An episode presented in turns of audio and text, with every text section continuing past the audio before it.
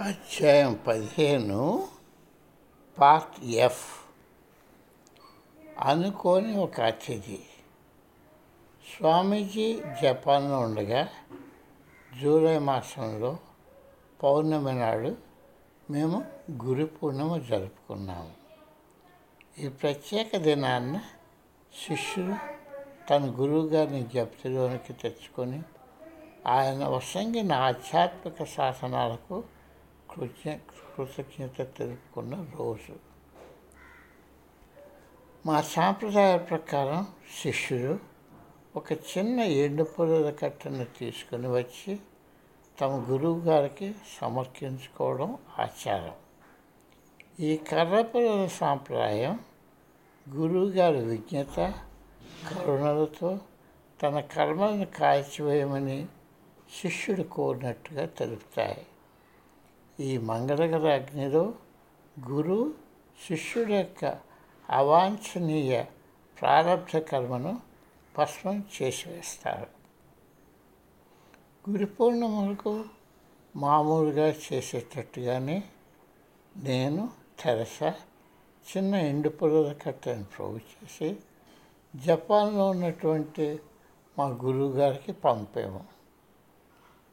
జపాన్కు స్వామీజీని అనుసరించిన మా స్నేహితుడు ఆ ప్రత్యేక దినాన్ని స్వామీజీ ఇతర శిష్యులతో కూడి టోక్యో నగరానికి ఆవల ఉన్న పర్వతానికి ఎక్కి పవిత్ర అగ్నిని రాజరింపచేశారు అప్పుడు స్వామీజీ వారికి ఎన్నిన పొలాలని ఆరమని చెప్పారు.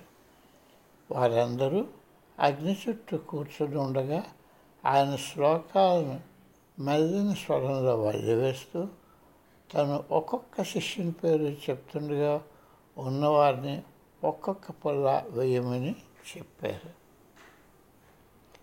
ఈ తత్వంగం జరుగుతూ ఉండగా ఒక కర్ర పొల్ల అగ్నిలో నుంచి బయటకు గెంతి బురదలో పడిపోయింది. ఒక శిష్యుడు దాన్ని తీసి మరలా అగ్నిలోకి విసిరాడు. ఆ పొల్ల మరలా వెనక అలాగే మరొక మూడు నాలుగు కర్ర పొలతో జరిగింది.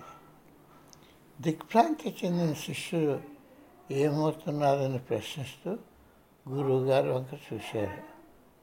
ఆయన భుజాల దగ్గర వేసి కొంతమంది తమ కర్మలను కాల్చివేయడానికి ఇష్టపడరు అని ప్రకటించారు.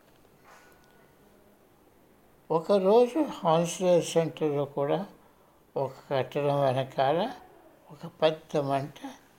అదే అదే రోజు హాన్స్లేర్ సెంటర్లో కూడా ఒక కట్టడం వెనకాలగా ఒక పెద్ద మంట రాజేశాము.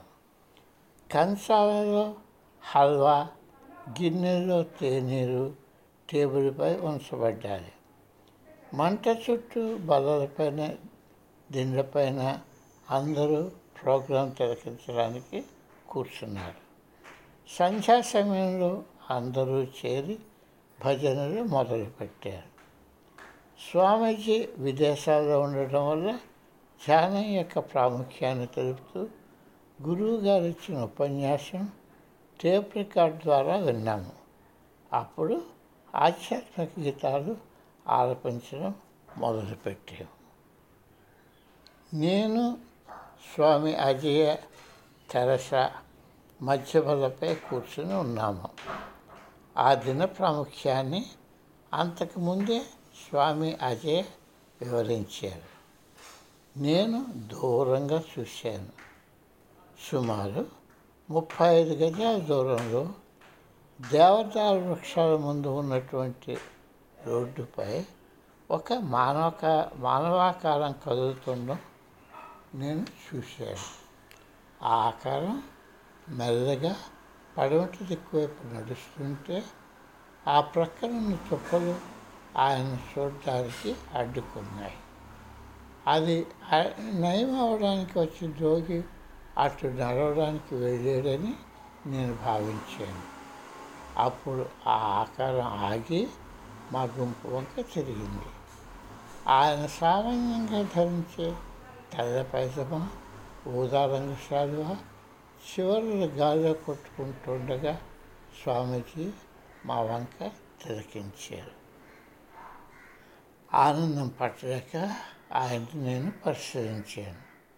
ఆయన దరహాసంతో అక్కడ సుమారు ముప్పై సెకండ్లు నిల్చొని ప్రక్కకు తిరిగి ఇంకొక ఇరవై అడుగులు నడిచారు. నా హృదయం చక్షువులు ఆయన చట్టం సంతతానం అయ్యే వరకు ఆయన్ను వీక్షించాయి అలా ఆ చెట్టు వంక కొద్ది నిమిషాలు చూశాను.